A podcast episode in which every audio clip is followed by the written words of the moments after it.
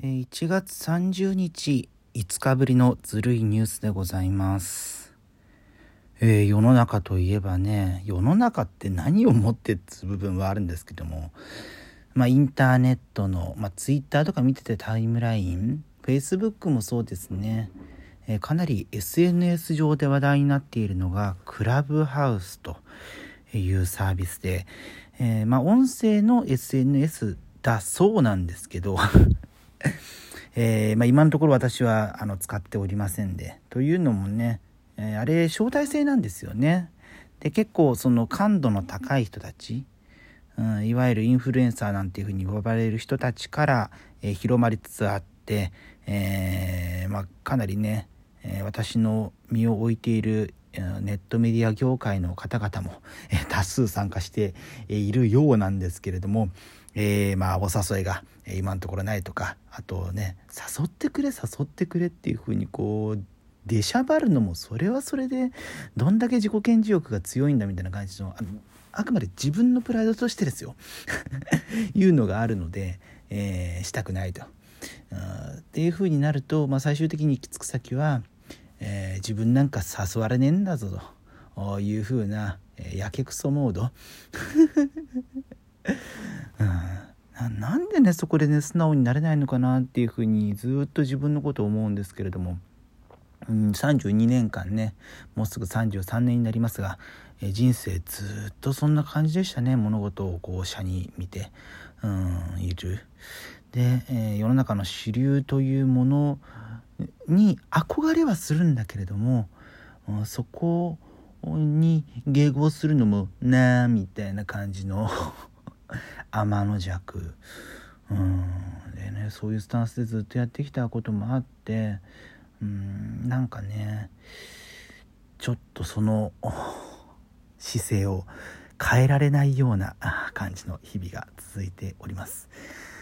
うん、でもね、これだけタイムラインにたくさん出ているということは、まあ、自分がやるとかやらないとかそういう話とは別にですね、あ、インターネットの世界では少なくともそうした雑談みたいなことが枯渇していたんだななんていうことを思いますね、まあ、かなりね Zoom とかでのウェブ会議やウェブでのオンライン飲み会とか去年流行りましたし、まあ、それはね日本に限らず世界的にそういうオンラインのコミュニケーションっていうのは増えたと思うんですけど、まあ、日本的にね日本の居酒屋文化と海外のバーとかバルとかの文化って、まあ、ちょっとね違う部分もあるでしょうから、うん、日本の赤ちょうちんで飲みますみたいなとはね、うん、違うと思うので、えー、そういうところとの文化の違いっていうのはもちろんあるんですけども、ただその海外で火がついて日本でもこれだけ話題になっているということで、あの会話の重要性みたいなことが必要になってきたんだなっていうふうに思ったりしますね、うん、あの何度も言ってますように私はあのそのサービスを利用してないので、えー、細かい機能についてはわからないんですけれども、結構ねあのスピーカーとこう参加者聞く側が、えー、コロコロ入れ替えられるということもあるようなので、パネルディスカッション的な使い方もできるでしょうし、うんねえまあ、誰かと誰かの会話を立ち聞きするみたいなことが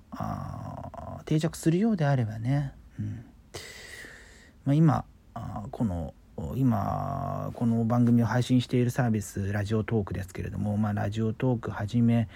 ポッドキャストとか音声配信の復権みたいなものがねここ最近いちねんほど見えてきていまして、まあ、日本国内でもねボイシーとかえー、いろいろとあるわけなんですけれども、うん、そんな流れの中にこのクラブハウスが一石を投じるんじゃないかななんていうふうなことは思ったりしますね、うん、ただまあそういうアーリーアダプターの方々、アーリーアダプターというとまあ一番最初にこう飛びつくような、えー、方々で、まあ、新たな技術に順応するようなタイプの方々はまた次のものが見つかったらねそっちに乗り移ってしまうので、うん、この勢いをいかに保つことができるのか、えー、定着することができるのか、うん、あれ何年前 よん、ごねんまえになりますか、ツイッターに代わるマストドンっていうね、えー、エスエヌエス 短文投稿のできるもの、まあ、あれが流行ったことがありましたけれども、まあ、すぐね下火になって、えー、あのサービスを使う人もかなり減った感じがありますよね。うん、マストドンの場合はあの一社が提供しているものではなくて、えー、それ、それぞれがねサーバーなりなんなりで、えー、マストドンのコミュニティを立てて、えー、それぞれのコミュニティがつながるという形だったので、えーまあ、ツイッターなりとは比べ方が違うんですけれども、ただまあ新しい技術というか新しい エスエヌエス の登場ということは変わらないわけで、うん、そういうことをねなんか思い出したりはしますけれども、あの文化文化というかなんだろうな、その業界人がたむろするというような構図は、えー、私はちょっと距離を置きたいタイプなんですけれども、えーまあ、その飛びつく背景にある、えー、会話への飢餓感、うん、飢えている感じだったり、えー、ここまで話題になる、うん、仕組み作りこの招待制というところもおそらくでね門戸があまり開かれていないっていうことも希少価値を高めて、えー、参加する意欲を見せる理由だったりすると思うのでね、うん、なんてことをちょっと考えたりしている日々でございます。え続いてもう一ネタ参りましょうか。えこのいっしゅうかんで話題になったことで言いますと、楽天モバイルの新料金プランが発表されましたね。えーまあ、あの携帯さんしゃドコモ エーユー ソフトバンクは新たなプランを用意して、えー、大体何でしょうね、うん、にじゅうギガで、えー、せんきゅうひゃくはちじゅうえんとかのラインをいっぽん引いて、えー、提供する予定なんですけれどもすいません、えー、楽天に関しては今までのプランを料金体系を変更する形になっています。えーまあ、簡単に言うといちギガまではゼロえん、さんギガまでが、えー、税抜きできゅうひゃくはちじゅうえん、にじゅうギガまでがせんきゅうひゃくはちじゅうえん、にじゅうギガを超えたらにせんきゅうひゃくはちじゅうえんという形になっていますね。うんまあ、回線を持っていてほぼ使わない状態であれば毎月ゼロえんで済むような感じの料金体系になっているところが、えーまあ、衝撃が走ったわけなんですけれども、これ、えー、もう一つ注目されるのが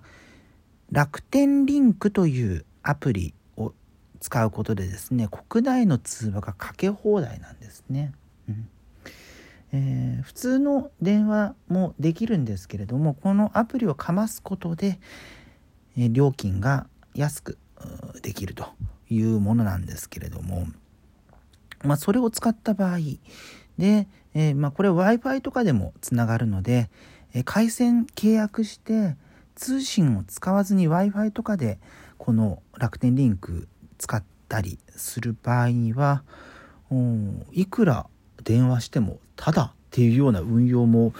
できるような発表の仕方になっていますね。うんまあ、これ、えー、私もあの楽天モバイルを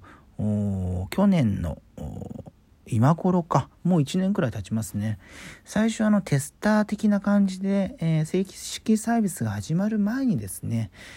えー、モニター的に使える時があって、えー、それで契約したんですけれども、まあ、あの徐々に、えー、安定してきたなという気がしますね。最初の頃はもうなんだ突然使えなくなったりとか、えー、することもあってで、あのメインの番号をそのまま移しちゃったので、えー、かなり、えー、不便を強いられたこともあったんですが、